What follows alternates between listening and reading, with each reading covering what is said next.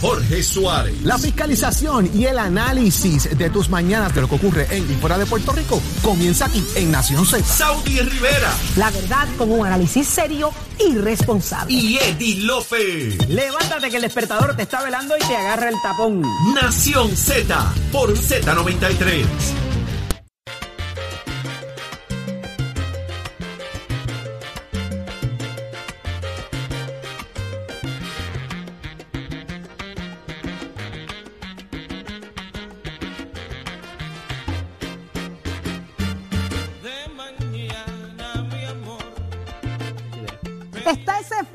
De Nación Z encendido. Mire, la gente es loca conmigo.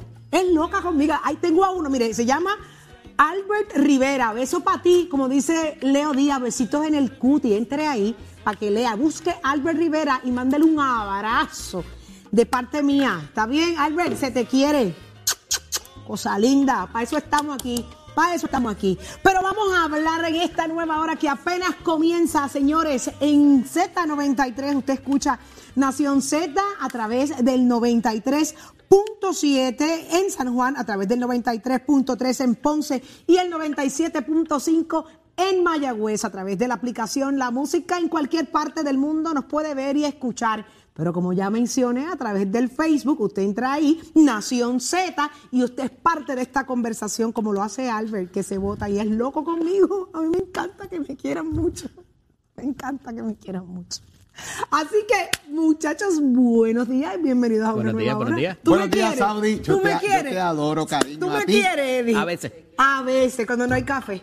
Fíjate, yo los adoro a ellos, adoro los que están en sintonía con Siempre. nosotros, los que no se pierden Nación Z en las redes sociales, en televisión. Sí, porque seguimos en televisión, en radio, en las redes sociales, en las plataformas, porque somos el análisis que usted espera en la mañana y decimos las cosas, mire, como vienen por ahí, por el centro del plato, como vienen, mire, las noticias de los periódicos, lo que ocurre en la legislatura, lo que ocurre fuera del país, explicándolo, desmenuzándolo. Por eso usted está conectado con nosotros todas las mañanas, porque disfruta de un análisis serio y responsable de lo que ocurre en Puerto Rico, Eddie. Insisto, estamos aquí, déjame. Tú estás aquí, estamos no, yo no, yo no, presencialmente, ¿no?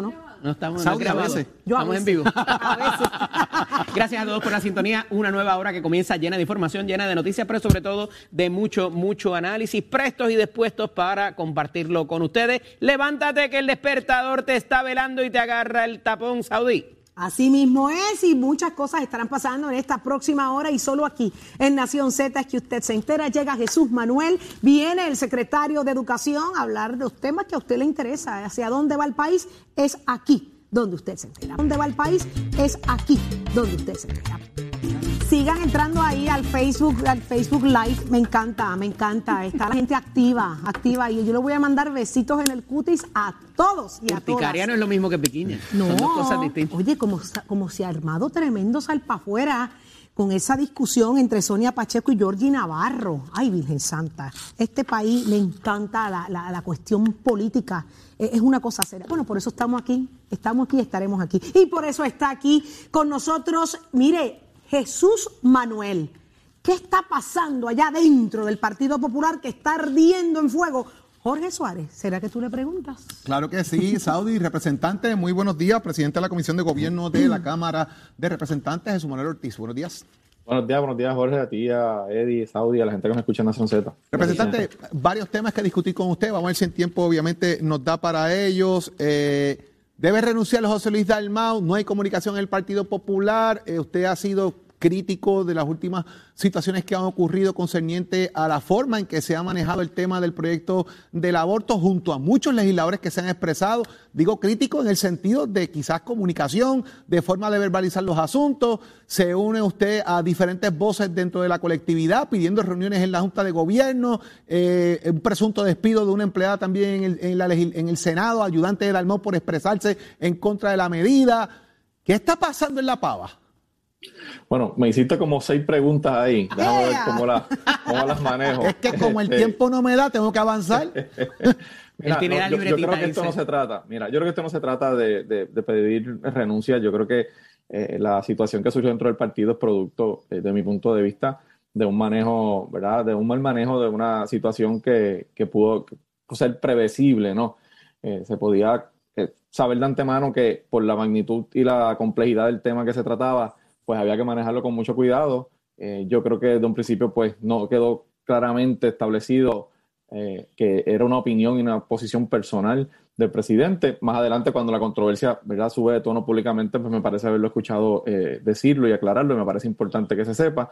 Pero al final del camino, más allá de, este incidente en particular, yo creo que aquí el mensaje para todos, no solamente para el presidente, para todos, es que, es que el partido, y yo lo he dicho aquí contigo en entrevistas otras veces, es que tiene que haber un diálogo interno más continuo, tiene que haber un diálogo profundo sobre los, postulados y sobre las posiciones que el Partido Popular representa y cómo se van a defender eh, públicamente para que evitemos que hayan discrepancias públicas en temas que son medulares, que son delicados, como este tema eh, del aborto, y en el que sin duda alguna todo, todo legislador y legisladora tiene un derecho, eh, una prerrogativa a tener su posición personal, pero cuando se trata de la posición institucional del partido, pues por supuesto se tiene que discutir internamente y todos sabemos que esta medida no es una medida eh, ni programática del Partido Popular, que no surge del programa de gobierno del Partido Popular ni de la filosofía del Partido Popular y por eso pues yo creo que quizás la, la lección de todo esto debe ser que esa conversación debe ser mucho más constante eh, y específicamente en temas como este. O sea que el error es no haber separado el partido de la posición personal de, del senador Dalmau. Bueno, bueno, yo desde mi punto de vista me parece que sí, porque él tiene una, él tiene una prerrogativa como senador, Jorge, de, tener opinión en distintos temas, ¿sabes? Él y todos nosotros. Pero el problema es que lo que usted diga lo dice el representante Jesús Manuel Ortiz, lo que diga José Luis Dalmau lo dice el presidente del Partido Popular. Eso es lo que me refiero, eso es lo que me refiero y por eso públicamente, si, si mira mis expresiones desde el principio, han sido en la dirección de que, de que esa no es una posición institucional del Partido Popular. Y yo creo que a medida se desarrolló la controversia, pues varias partes entendieron que ese eh, era importantísimo hacer esa aclaración eh, y ahí es donde estamos hoy. Obviamente es una situación eh, que, no, le gusta a nadie, ¿verdad? Que no, es positiva en términos de que surja una discusión álgida de, esta magnitud, pero pues haber, haber, sido un issue público, pues obviamente la discusión se dio de manera pública. Así que yo espero que ahora con esa reunión que se va a convocar de la Junta de Gobierno se puedan conversar este y otros temas que me parece son muy importantes para la institución. ¿Usted ha hablado con José Luis Dalmau en los últimos días? Sí, He tenido conversaciones con él. él. me llamó hace unos días, me parece que hace dos días.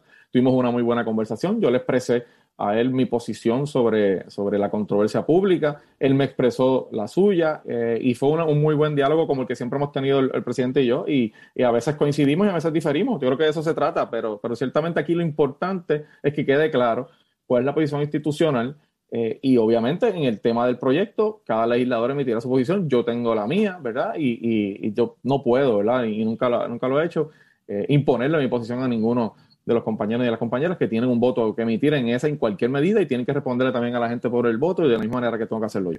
Representante, eh, cambiando un poco el tema en cuanto al tema de la investigación que se realiza en Bahía de Jobos, en Salinas. Aquí parece que hay varios temas eh, mezclados. Trasciende también en los periodos de Puerto Rico de alguna forma eh, que había conocimiento de esto por parte del ex secretario Machargo, de informes que le llegaron a sus manos. También trasciende que hay quizás unos endosos de aquí de algunos eh, permisos relacionados a un consorcio.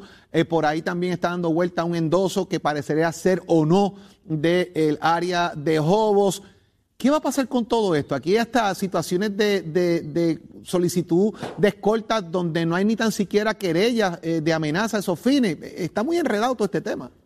Bueno, ha sido desastroso el manejo de esto, Jorge. Yo creo que eh, un, asunto como el que estamos discutiendo, que se viene desarrollando por años en ese lugar y que ha pasado por las manos de mucha gente, uno tiene que preguntarse eh, a la altura, a la fecha de hoy, ¿qué pasó aquí? O sea, ¿cómo es que una violación tan crasa y tan obvia como la que está ocurriendo en esa zona, eh, nadie ha hecho nada sobre el particular, especialmente las entidades que tienen la responsabilidad principal de proteger nuestros recursos naturales, que es el Departamento de Recursos Naturales. O sea, aquí, y yo he sido un, crítico constante de lo que, de la función de, del ex secretario Machalgo, porque me parece que incumplió su rol ministerial, no en este caso, en múltiples ocasiones de proteger nuestros recursos naturales, de hacer las gestiones que debía hacer para detener crímenes ambientales, para detener el, la otorgación de permisos fraudulentos o de permisos eh, incluso hasta ilegales, y yo creo que fue un secretario que no cumplió con su deber ministerial. Claro está, él llegó eh, en el 2019-2020, antes de eso esto estaba sucediendo, y precisamente en esas vistas tiene que salir a la luz qué fue lo que pasó, y hay una vista allí en la zona de Salinas, yo eh, tengo la intención de estar allí, y, poder hacer las preguntas que haya que hacer para, llegar a, a, las últimas consecuencias. Representante, hay propiedades incluso que hasta se han vendido allí eh, están registradas en el CRIM, la, titularidad, esto llega hasta el Tribunal de Quiebras, o sea, ¿qué está pasando? Aquí esto, ¿de quién es esto? Aquí, Jorge, hay varias, hay mucha gente que tiene que contestar preguntas aquí. O sea, ¿cómo es que tienen servicios esenciales conectados? Eh, ¿Hay permisos o no hay permisos? ¿Hay permisos que son fraudulentos? Se han falsificado documentos o no se han falsificado. Se, instaló aquello allí sin permiso y quizás pagándole a funcionarios de esas agencias de algún segundo o tercer nivel que hicieran posible esa instalación. Eh, hay personas que están alquilando o no están alquilando el lugar. O sea, hay muchas preguntas. Se, le dan servicios del municipio, se recoge la basura, se hacen otros elementos. Yo escuché a la alcaldesa, yo escuché a la alcaldesa decir que ellos han hecho y que hacen recogido de basura porque pues el hecho de que la situación que se esté dando allí sea como es, pues no implica que ellos van a dejar que el crimen ambiental se convierta también en un desastre ambiental en términos de limpieza y de salud pública, ¿no? Y eso quizás yo lo puedo entender, pero de ahí a que obviamente la participación del municipio es importante y la alcaldesa ha, dicho y ha hecho su planteamiento sobre cuál fue el rol del municipio eh, y tendrá que salir en las vistas, obviamente, pero aquí hay unos responsables principales que tienen una encomienda, incluso constitucional, un rol que tienen que cumplir. Y es el Departamento de Recursos La pregunta es desde cuándo, porque si aquí, más allá del Departamento de Recursos Naturales, usted habló de permiso, ¿cómo conectaron luz ahí? pues entonces, ¿desde cuándo es que esto se está dando? ¿Desde qué año? ¿Que hablamos 2015, 2014, ¿desde cuándo se está dando vueltas esto? Porque entonces trasciende administraciones políticas también, representantes. Claro, no, no, sin duda alguna. Por eso te comento, aquí tiene que salir todo eh, hasta las últimas consecuencias, Jorge. Y tiene que salir quién intervino, quién no intervino, quién hizo ese trabajo y quién no. Y por eso te mencionaba varias preguntas que por lo menos yo tengo. O sea, eh, el que haya una instalación de agua puede, puede tener dos explicaciones. Que alguien solicitó permiso y se lo dieron. Pues hay que ver quién solicitó y quién otorgó un permiso allí. O que hicieron una instalación ilegal utilizando empleados de la autoridad, quizás pagándole eh, sobornos o, o, por debajo de la mesa, como decimos por ahí, a empleados de la autoridad para que hicieran esa instalación. Eso es otra posibilidad que también hay que investigarla. Eh, si hay todos esos detalles tienen que salir en una investigación que sea seria y yo entiendo que eso es lo que va a pasar en la investigación de la Comisión de Recursos Naturales. Yo soy miembro de esa comisión y te puedo asegurar que yo haré todas las preguntas sin importar los nombres que salgan ahí, quiénes sean los culpables. a mí, eso, no, me, a mí eso a mí lo que me mueve es que salga la verdad. Y en un tema como este, me parece inaudito que hayan pasado cuatro, cinco, seis años y todavía allí no ha pasado nada. Y yo quiero saber quiénes son los responsables. Hablando, hablando de que salga la verdad, hay una medida sobre el tapete para trabajar el tema de facilitar el acceso a la información pública. Pero mire qué interesante, el presidente de la Cámara está incluso pidiendo llegar hasta los tribunales para que haya información de dominio público sobre asignaciones en la Cámara de Representantes. Interesante por demás, representante. Bueno, es que Puerto Rico históricamente ha tenido una tradición de, por decirlo de alguna manera, de un poco de oscuridad en el manejo de la información que el gobierno produce. Aquí no hay una cultura, Jorge, de que eh, los funcionarios públicos entiendan que la información que producen las agencias, que se paga con fondos públicos, que la hacen empleados pagos con fondos públicos, en su mayoría es información de carácter público. Nosotros radicamos ayer el proyecto de la Cámara 1303, que lo radicamos con, eh, es un proyecto multipartidista, con lo radicamos con el compañero José Bernardo Márquez de Victoria Ciudadana, con Denis Márquez del PIB y con José Che Pérez del PNP, para eh, enmendar y derogar algunas disposiciones de las dos leyes que trabajan el tema de transparencia gubernamental aquí y ampliar de manera dramática el acceso a la información pública que tienen los periodistas y los ciudadanos. Eh, eh, es bastante extensa, ¿verdad? Lo, que plantea, pero hicimos, hicimos todo un proceso. O sea, que no debería tener problemas en, aprobarse la medida de esos fines porque están todos los partidos políticos en Puerto Rico involucrados, menos en este caso eh, el proyecto Dignidad, que obviamente usted no mencionó la figura de Lizy Burgos por no ser por, la misma. Pero entonces, esto también sería como un sombrerito que debía ponerse la Cámara de Representantes, porque si el, el representante Che Pérez firme esta medida para que se haga pública la información gubernamental, ¿por qué no se puede hacer pública la información de los donativos de la Cámara de Representantes de la delegación del PNP? Bueno, es que me parece que en este caso, en ese caso que tú mencionas, es el propio presidente de la Cámara el que está solicitando la información a la delegación del PNP y es, la, y es el que los legisladores que aparentemente no han querido ofrecer la información. O sea que en este caso no es una información en poder de la institución de la Cámara que no Pero se quiere yo me imagino que Chepere, ya hizo pública la de él. Usted no sabe. Porque si él firma esta medida no a favor de esto, no haber hecho pública la de él.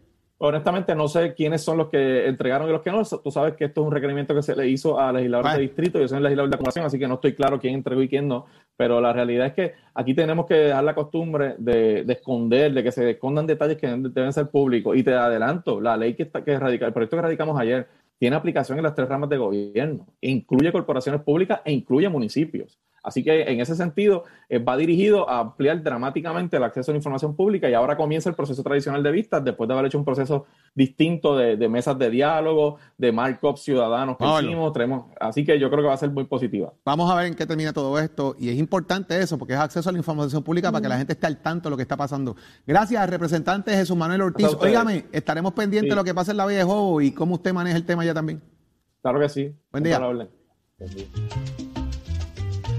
Continuamos con Nación Z. Señores, compañeros, el tema del proyecto 693, que es el proyecto que habla con relación al aborto y que pretende limitar el derecho al aborto después de las 22 semanas, sigue siendo un tema de, discusión, es un tema que ha exacerbado de, cierta, de cierto modo eh, eh, el debate ¿no? de- de diferentes sectores, pero hay que dejar claro que, ¿verdad? basado en la experiencia que tuvimos aquí, exactamente con José Luis Dalmao, cuando el detonante fue decir que todas las personas involucradas en la terminación de un embarazo en etapa gestacional viable son asesinos, Jorge.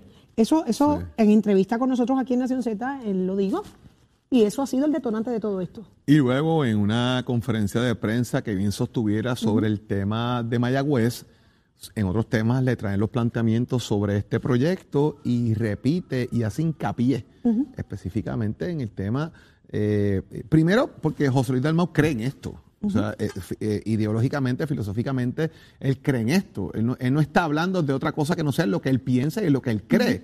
Y eso pues, es su forma de verlo. Y hay cosas en las que usted estará de acuerdo y cosas en las que no estará de acuerdo. Él cree de esta manera. Igual que me parece que los demás legisladores que bien están planteando este tema. Ahora bien, sí, Saudi, el detonante quizás fue la palabra. La palabra. El término este de asesinato se Son convirtió en un detonante para que entonces muchas figuras, eh, incluyendo exgobernadores, que en este caso los, los, los últimos exgobernadores del Partido Popular, y porque es un líder del Partido Popular, salieron todos de alguna manera levantando banderas, Sila Calderón, Aníbal Acevedo Vilá y Alejandro García Padilla, relacionado específicamente a lo que pudiese ser la- el detonante, la palabra, de alguna forma. Eh, Eddie, ¿cómo tú lo ves? Fíjate, yo te- tenía mis dudas, ¿verdad? Porque eh, ciertamente escuchamos eh, en más de una ocasión este tipo de expresión y tuve oportunidad en el fin de semana revisarlo en el contexto de cada una de las participaciones que tuvo el presidente del Senado y en justicia el contexto en que él hace la expresión, él está hablando o utiliza una analogía donde trae el matar a un niño de cinco meses nacido con uno no nacido.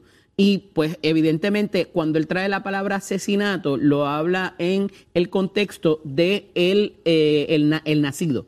Y entonces me parece que para, para ponerlo todo en contexto habría que traer esa, esa analogía, ¿verdad? De lo que él habló que, y, y hace la pregunta, ¿por qué para un nacido es asesinato y para un no nacido no lo es? Entonces me parece que ahí eh, es justo para traer las expresiones del presidente. Y está con nosotros el senador Tomás Rivera Chats. Muy buenos días, Tomás. Buenos días, presidente. Buenos días.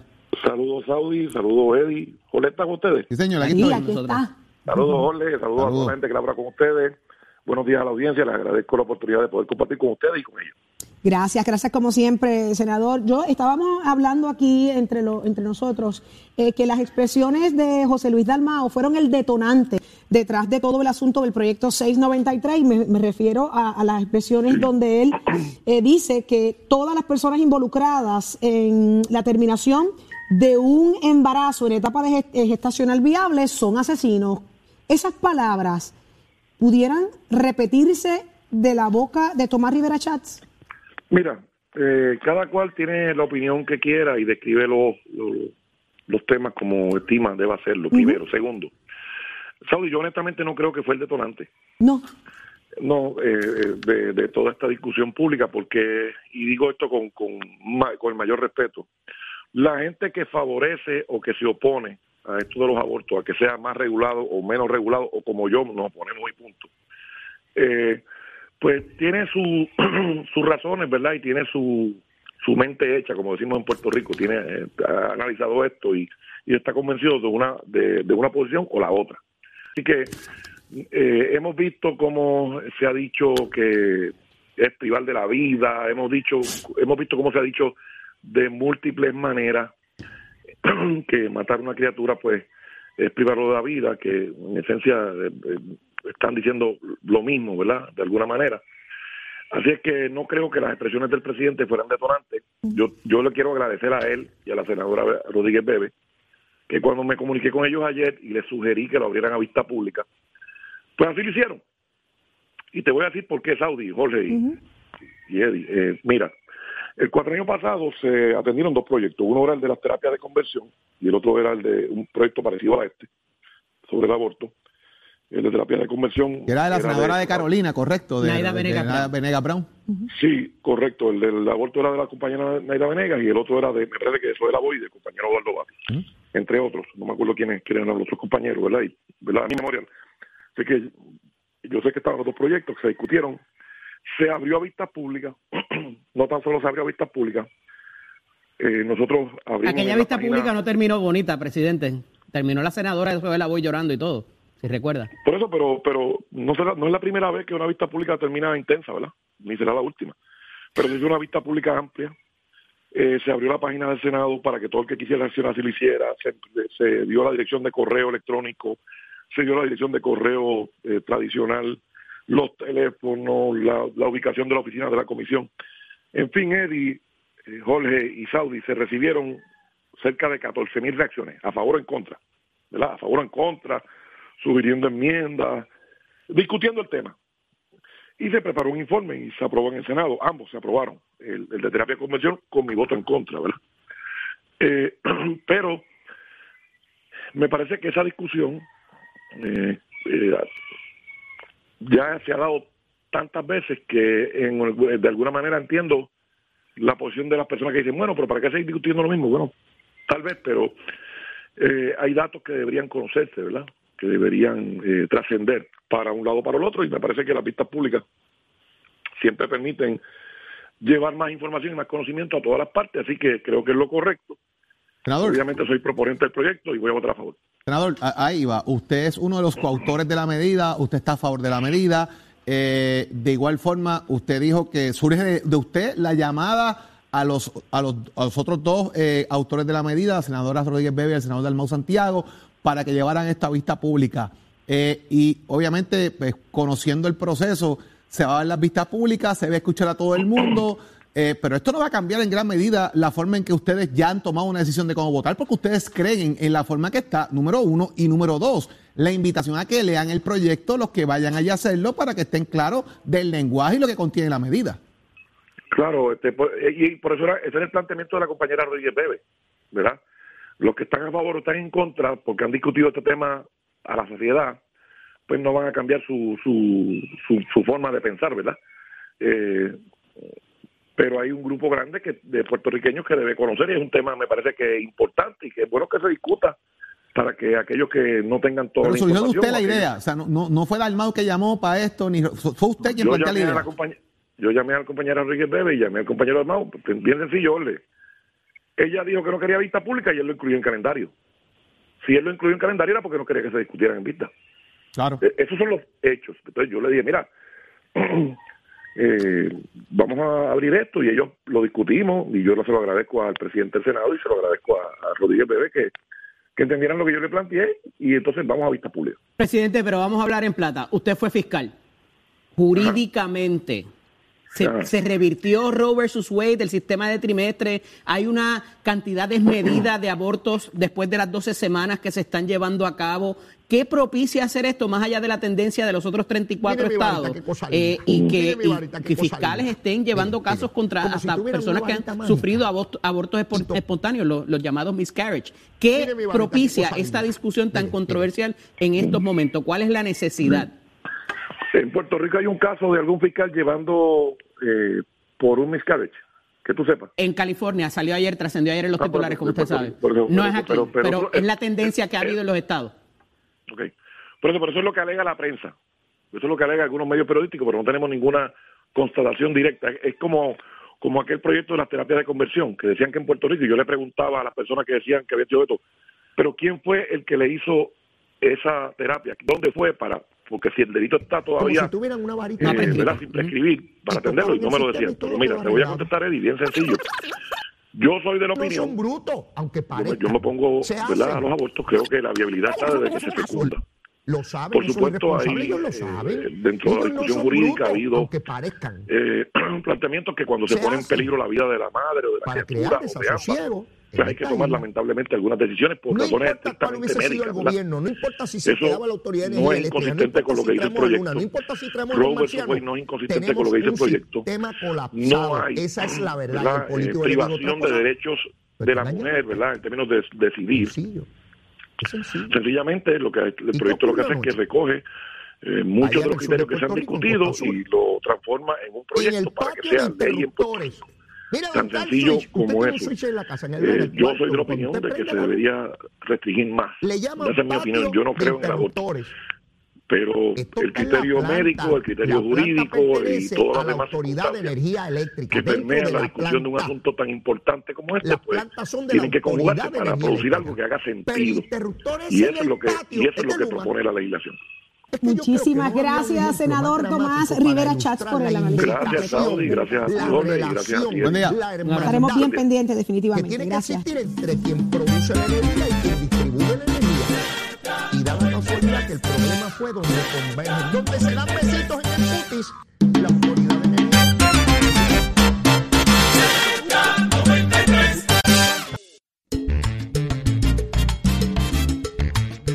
Mis amigos, eh, tengo conmigo a el doctor Iván Santos, eh, quien eh, está con nosotros, el doctor Carlos Díaz. Carlos Díaz, quien es cardiólogo y de paso es uno de los candidatos a presidir lo que es el Colegio de Médicos Cirujanos de Puerto Rico y está con nosotros aquí en el estudio. Doctor, muy buenos días. Buenos días a todos y gracias por estar aquí la invitación. Doctor Díaz, ¿cuál debe ser la visión que de alguna manera usted propone para llevar las riendas del Colegio de Médicos Cirujanos del país? Mira, es bien importante, la visión es servicio a los médicos, proteger a los médicos y darle la mayor cantidad de ofrecimientos e iniciativas en bien de la clase médica. Una de las cosas bien importantes es proteger la colegiación.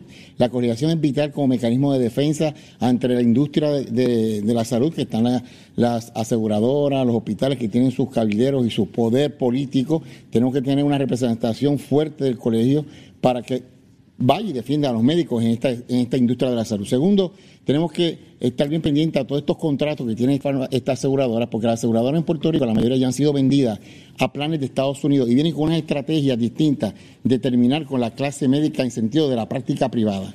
Es más bien a ser médicos, van a ser contratados. Y eso va a evolucionar poco a poco, poco a poco. Y estamos de frente, entrando en esta lucha con ellos de frente, porque no es que no digamos que no van a existir las aseguradoras, es que, que van a existir, pero tenemos que buscar los beneficios y las mejores condiciones para la clase médica. Tercero y bien importante, nosotros estamos haciendo que el colegio tenga, defienda el incentivo del 4% que se dio inicialmente para un grupo de médicos a 3.000 médicos, pero no a los 10.000 médicos. Vamos a batallar y vamos a defender para que sea igualmente para toda la clase médica, porque la clase médica es un sistema unido que unos dependen de otros. Los primarios, los especialistas dependemos, trabajamos juntos. Y sería duro pensar que más que un grupo de médicos nada más tenga este beneficio. Doctor, ¿por qué, por qué ese proceso elitista de, escoger un grupo sí y otro no sobre ese, ese incentivo del 4%? Aparentemente porque inicialmente se dieron unas necesidades, una urgencia, unas áreas específicas, porque de los médicos que se estaban yendo pa- para, Estados Unidos eran médicos especialistas en su mayoría. Eh, pero las condiciones en que están ahora mismo los médicos requiere que poco a poco se le dé a otra, a la parte de los primarios, porque los primarios se están yendo también para Estados Unidos con las grandes ofertas que tienen los Estados Unidos.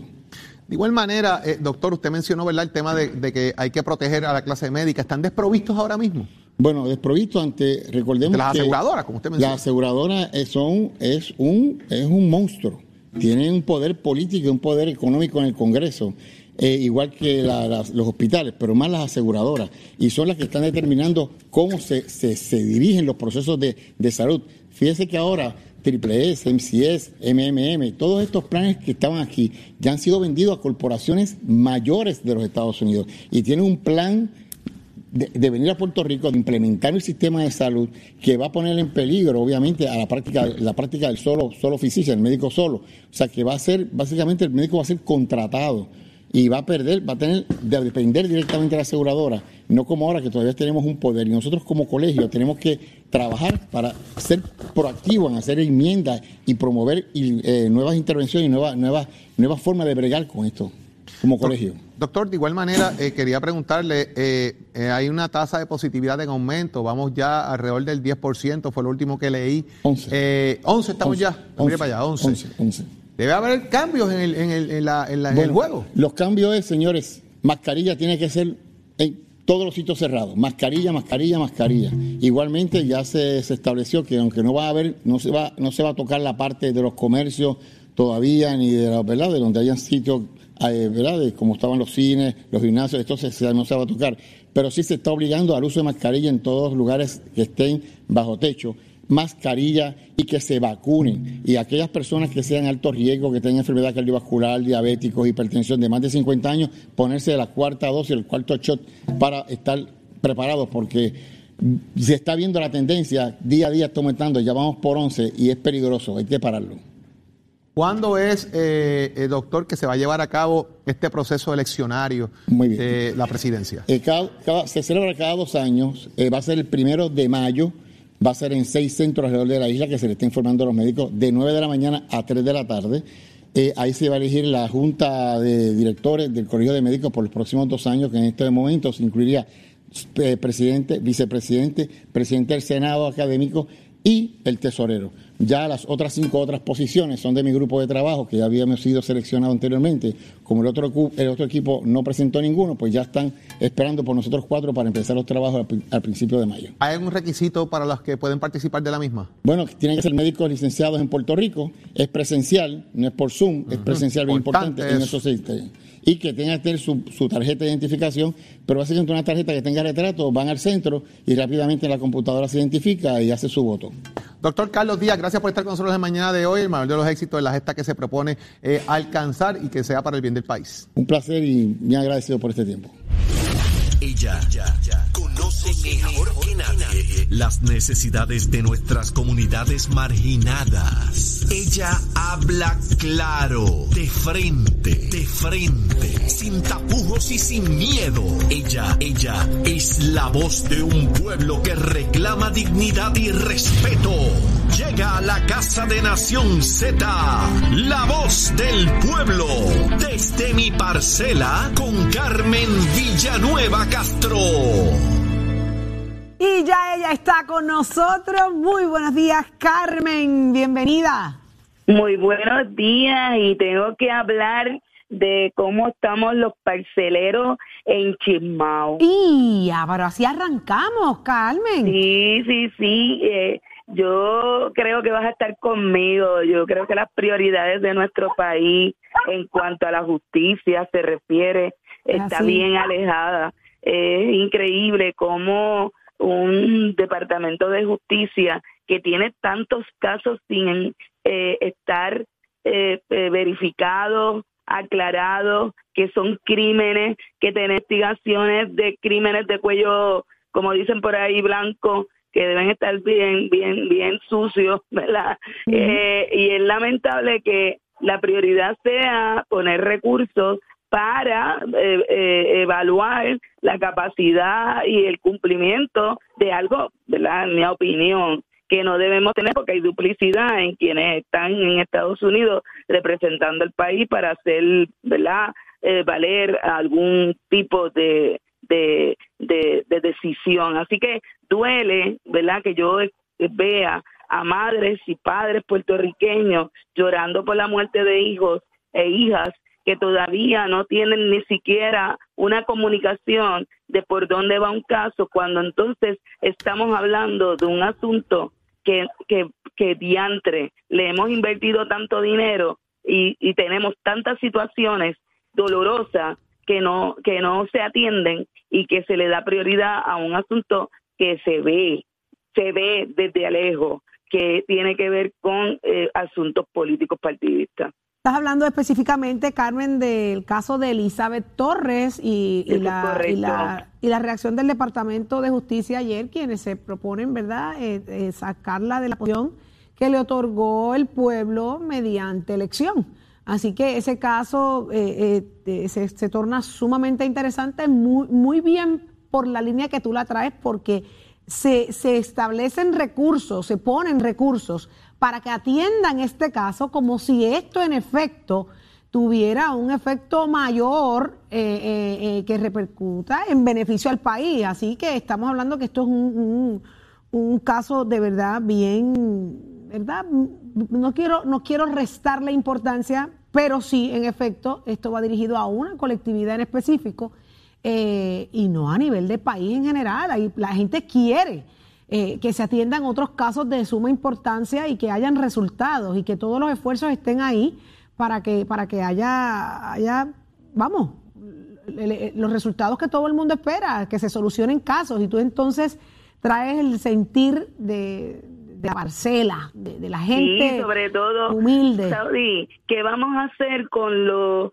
los funcionarios que no han cumplido en su deber y que tenemos gente que falleció, ¿verdad?, a raíz del huracán Irma y María eh, por la ineficiencia, inactitud, este, la mirada hacia el lado, si queremos mirar, si queremos definirlo de manera distinta. Para mí son actos criminales. Cuando tú no asumes tu rol, ¿verdad?, de hacer tu trabajo y, has, y tienes consecuencias mayores sobre, oye, tuvimos eh, la suma recta multiplicación más de 3.000 muertes que no fueron ocasionadas directamente con el huracán que fueron por inacción gubernamental. Y entonces estamos planteándonos hoy todavía cuáles son aquellas cosas que deben ser nuestros servicios esenciales a esta a esta fecha los puertorriqueños y puertorriqueñas no sabemos que el agua que tener agua potable debe ser un servicio esencial y estamos planteando y pagando dinero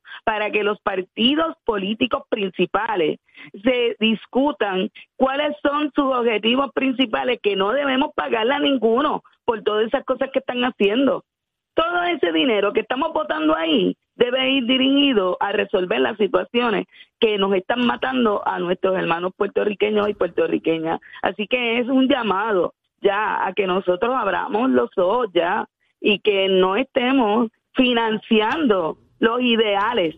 Claro que yo tengo mi ideal, tú tienes el tuyo, pero a nosotros no nos pagan por estar por ahí pregonando y, y diciendo lo que creemos para nuestro país, pero a quienes yo le pago después de las elecciones y asumen un puesto, un fun- una función pública, deben ya bajar el tono de sus partidos políticos y asumir el rol que, que le corresponde, que es pregar con los asuntos directos de la ciudadanía. Y eso no está pasando. Dicho eso, y ese desahogo, ¿verdad?, que te sale del alma y del cual con- concurro muchísimo en mucho de lo que estás ahí exponiendo, tenemos que decirte que gracias. Gracias por estar con nosotros a través de Nación Z. Tú sabes que esta es tu casa y de toda la comunidad eh, de, de líderes comunitarios y todo aquel que, que crea y, y quiera nuestro país. Así que, Carmen Villanueva Castro, gracias por estar con nosotros acá en Nación Z. Gracias a ti y gracias a la producción y sigamos para adelante Claro. para ver cómo enderezamos lo que debe estar derecho. Hay que, hacer lo, hay que hacer lo que tú estás haciendo, hablar, no callar. Así que Así gracias para ti, un lindo día, Carmen. Igual para ustedes, cuídense mucho. Gracias, mi amor. Y nos vamos de frente al país con el licenciado Leo Aldrich, quien ya está con nosotros. Muy buenos días, licenciado. Saludos, Leo. Bueno, Buenos días. para ti, Saudi, para Jorge, para Eddie, para toda esa gente que nos ve y nos escucha a través de Nación Z. Licenciado, dicen que hay fuego, fuego popular, pero literal. Hay fuego en el Dicen 23. que el Partido Popular Democrático lo que hay es pura candela. ¿Qué está pasando allí Bueno, dentro? ¿Qué sabe usted por ahí? Y Jorge, Jorge lo adelantó ayer aquí en Nación Z que se iba que se iba, bueno, y, y- quisiera verdad recabar el, el- el análisis de Jorge también, que qué significa en términos políticos que se convoque, autoconvoque la Junta de Gobierno y lo que puede implicar para el, la presidencia, para la presidencia de José Luis Dalmao, eso no ocurre tan frecuentemente. De hecho, yo no recuerdo cuándo fue la última vez que eso pasó. Y evidentemente eh, podría redundar en un golpe a la presidencia de José Luis Dalmau, por no decir que se le pida la renuncia, lo cual sería realmente desastroso para él. En el momento clave donde el Partido No Progresista hasta internamente se estaba dando de contra la pared, contra su principal tema, que es la estadidad, llevando un pleito civil para sacar a, la delegada eh, a la delegada de los tenedores. Lady Magnética. y, sí, exacto. Cuando estaban llevando ese pleito, cuando estaban llevando a los tribunales el hecho de que esa ley es una barbaridad, de que esto es una reír, de que esa delegación no sirve. En ese momento clave, el Partido Popular Democrático, en vez de mofarse de la forma en que el PNP se conduce, en vez de mofarse de lo poco, de, lo mal que han hecho el asunto de la estadidad, en vez de mofarse del hecho de que no han adelantado un ápice de la estadidad, en ese momento clave donde tenían todo para ganar, se asesinaron a sí mismos cuando el presidente del Partido Popular Democrático escoge uno de los temas más divisivos que hay en el país para hacer unas expresiones que no representan a la colectividad, que no había consultado con la colectividad. Estamos ante dos de los temas más fundamentales para nuestra sociedad, el estatus y el aborto, y la forma en que lo han manejado los dos principales partidos políticos, el Partido Nuevo Progresista y el Partido Popular Democrático, es la banalidad, la ridiculez y la inconsecuencia. O sea, estamos ante el estatus político de Puerto Rico y hay una señora que se pega a tenedores y un departamento de justicia que la está tratando de destituir. Leo, lo que pasa es que en si el bien... tema del aborto, en el tema del aborto, un, un señor presidente del Partido Popular que se supone que sea el Partido Liberal en contraposición al Partido No Progresista, diciendo que las mujeres son unas asesinas. O sea, e, esto es una cosa inconcebible.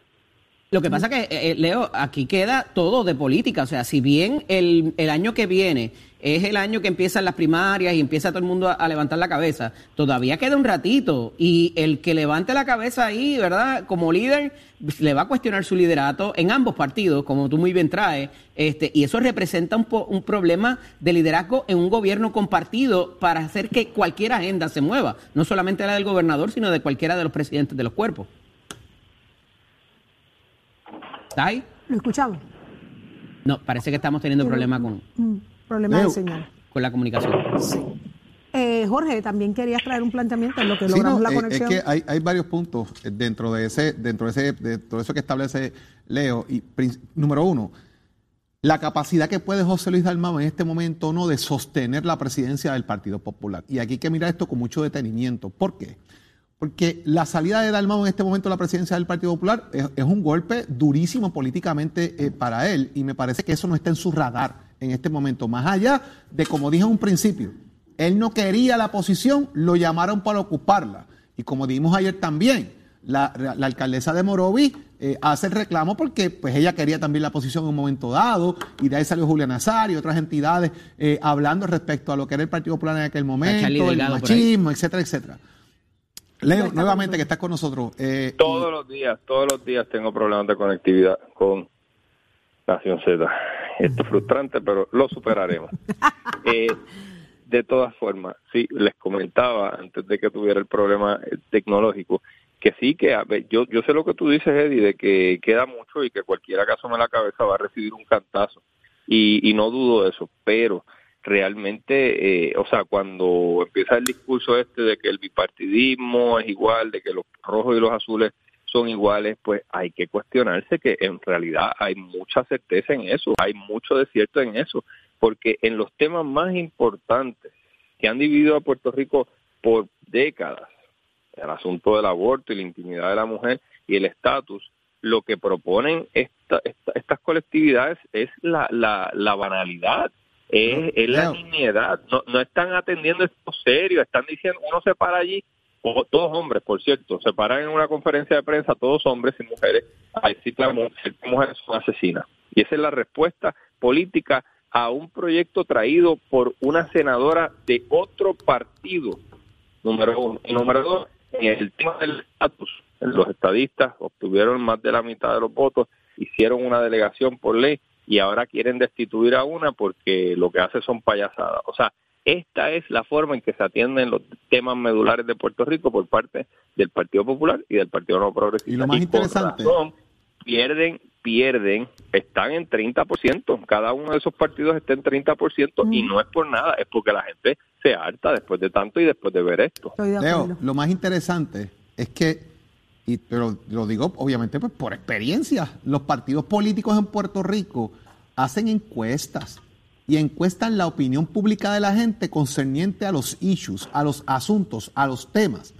Y después esas encuestas cuando se tabulan, te dicen, de estos temas sí vamos a hablar, estos temas son más complicados o a la gente no les interesa.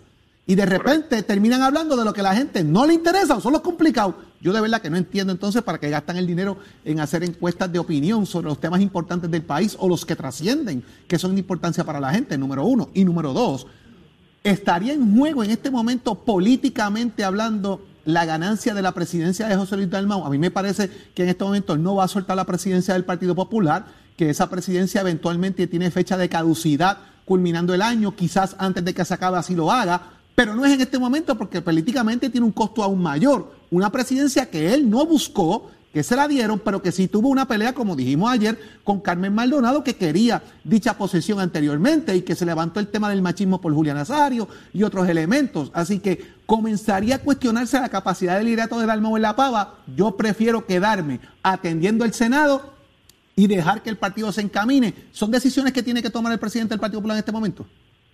Ciertamente, sin duda alguna, tú has dado en el clavo, este es el momento para que el Partido Popular Democrático decida si está en buenas manos con José Luis Dalmau o si debería dar un giro. Ahora, ¿verdad? cualquier decisión que tome va a ser difícil, porque si le dicen sigue ahí, está diciendo que sigue ahí a alguien que está promulgando y propulsando un tema que no es programático del Partido Popular Democrático y que lo haga con los términos en que utilizó y sin consultar al partido por una parte. Si le dice que se remueva, es un cantazo brutal a la estabilidad del partido en este momento y a los posibles eh, esfuerzos de reorganización, si alguno se está llevando a cabo por parte de José Luis Dalmau. Así que no hay salida fácil aquí y si se, si se le pide en efecto que se vaya, va a ser un escándalo porque se- un jamaquión terrible en el Partido Popular Licenciado, Democrático a esta altura. pero Sí. hablábamos en la mañana, eh, Jorge, de que eh, el razonamiento dentro de la colectividad también es un factor importante. Se habla de que son estrategias, pudieran ser estrategias para poder presidir el Senado de Puerto Rico trabajando con las minorías. Eh, Obviamente no justifica la forma en que se manejaron las cosas, pero estratégicamente es justo y real que José Luis Dalmau tiene que crear eh, eh, la- la- la- el mecanismo para poder presidir no teniendo la mayoría en el Senado. Esto no es válido, esto no se puede entender dentro de la colectividad y en vez, en en vez de atacarlo, señalarlo y debilitar su figura como líder máximo, eh, eh, entrar a la, a la sensatez. No estoy Es una gran justificando. Es una gran premisa, Sabi, y te la compraría si estuviéramos en enero de 2021. Pero entrado el 2022, año y medio después, ¿por qué es necesario, por qué se siente compelido el señor presidente del Senado a hacer este tipo de manifestaciones para eh, presidir el Senado o para, o para tener una mayoría de, de, de 14? Es, es cierto, es cierto que la comunicación formal sobre este proyecto la hace Tomás Rivera Chat, Rodríguez Bebé y el señor presidente del Senado. Eh, eso, es- eso es muy cierto, pero no puede dictarse para él mantener una cierta cantidad de votos parlamentarios, no puede dictarse la política pública del Partido Popular Democrático, donde siempre han coexistido o han intentado coexistir. Eh, bueno, lo, lo que dicen ellos es que la Casa Grande, que ahí coexisten y cohabitan independentistas. Lo que es curioso, lo que es curioso, licenciado, y, y perdone que lo interrumpa, es que si usted se fija, esto es un proyecto entre tres. Eh, estos mismos ataques los está recibiendo Tomás Rivera Chat dentro de su partido, está siendo señalado de la igual, de manera. A Rodríguez Bebe dentro de su Y colectividad, las mujeres la están Bebé, señalando eh, eh, igual. En lo programático. O sea que eh, desde el punto de vista de táctica política, el que se colgó es el rojo, porque los otros dos están haciéndolo por el libro, Ahí está. ahí, ahí hay espacio Ahí, para ahí ellos. tienen la mejor descripción de cómo se manejan internamente los asuntos políticos en cada uno de los partidos. ¿Quién tiene más control dentro de las tres colectividades, por mencionar estas tres, eh, ahí están los datos. Abrazo, Gracias, Leo. licenciado, por estar con nosotros. Nos vemos, Leo. Buen día. Gracias a ustedes, nos vemos Buen mañana. día. Si Dios permite, con mejor conexión, le aseguramos que así será. Pero ahora sí está con nosotros el secretario de Educación de nuestro país, Eliezer Ramos. Muy buenos días, secretario. Muy buenos días a todos allá en el estudio. 3.700 millones para trabajar sobre la estructura, la infraestructura de las escuelas, remodelaciones, reconstrucciones, construcciones. ¿Cómo va el asunto? Mira, básicamente a raíz de, de lo que fue el paso del huracán Irma y María y los daños severos que tienen nuestras escuelas, FEMA determinó a través de una fórmula o un promedio de daños por escuela asignarnos sobre 2 billones de dólares. Claro, esos 2 billones de dólares vienen con requisitos, ah, hubo que contratar eh, personal experto, ya que el Departamento de Educación, ¿verdad?, no se dedica necesariamente a construcción. Eh, así que se contrató una firma experta. eh, es un contrato sí millonario, pero una exigencia del gobierno federal que contuviera, ¿verdad?, expertise en arquitectura, ingeniería. Esa firma, esa firma es del exterior, ¿verdad? Esa firma es de afuera o es de es aquí. una, es una firma es una firma del exterior que cumplió con todos los requisitos eh, estipulados y eh, resultó ser verdad el, el costo más bajo para los servicios que se estaban exigiendo. Así que una de las primeras cosas que tenía eh, esta entidad junto con la oficina de infraestructura del departamento de educación era la construcción de, de un plan maestro. Ese plan maestro tenemos un primer borrador que es el que se está circulando y se está publicando de cara a lo que va a ser la fase ya de por sí de reconstruir todas nuestras escuelas, de atender todo lo que son eh, problemas viejos en nuestras escuelas, de modernizarlas, de traer la tecnología a las escuelas y de traer otras estrategias educativas a nuestras escuelas, de atender problemas de educación especial, eh, de tener la escuela de ensueño, ¿verdad? Que, que siempre hemos pensado y dejar a un lado aquellas escuelas que, que nos sirvieron muy bien por muchas décadas, pero que hoy por hoy no les sirven al estudiantado Secretario, de hoy. me, de hoy. remonto inmediatamente a las escuelas del siglo XXI, aquellas que ofrecía la administración de, de Luis Fortuño, que prácticamente quedaron en nada. Hoy vemos eh, los resultados y usted está trabajando sobre eso. Una vez más, en este, en este 2022, yo, yo tengo mucha esperanza, secretario, de que esos cambios sean dramáticos, que sean drásticos y que usted pase a ser recordado como uno de los mejores secretarios del Departamento de Educación. Así que no, no, que no le tiemble el pulso, meta mano. Eh, a- a- Hay- ¿cuándo, hay ¿Cuándo todo- vamos a ver esos resultados? hay todo un grupo de trabajo. Mira, la, la meta la meta final es que este plan, que es una exigencia antes de nosotros empezar a movernos, esté ya final para el 30 de junio, así que el país conocerá lo que va a estar ocurriendo en cada una de las escuelas eh, este próximo 30 de junio, ya estamos bastante cerca.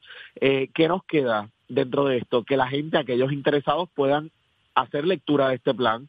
Vemos que los medios eh, escritos eh, han hecho un buen resumen, sobre todo hoy ha salido, ¿verdad?, en, en el periódico Metro un resumen de lo que contiene ese plan de cara a eh, establecer más escuelas especializadas. Con esto no queremos limitar el acceso a las escuelas, lo que queremos es diversificar las estrategias educativas a través de toda la isla. Vemos que las escuelas especializadas están particularmente en una zona, particularmente en la zona metropolitana.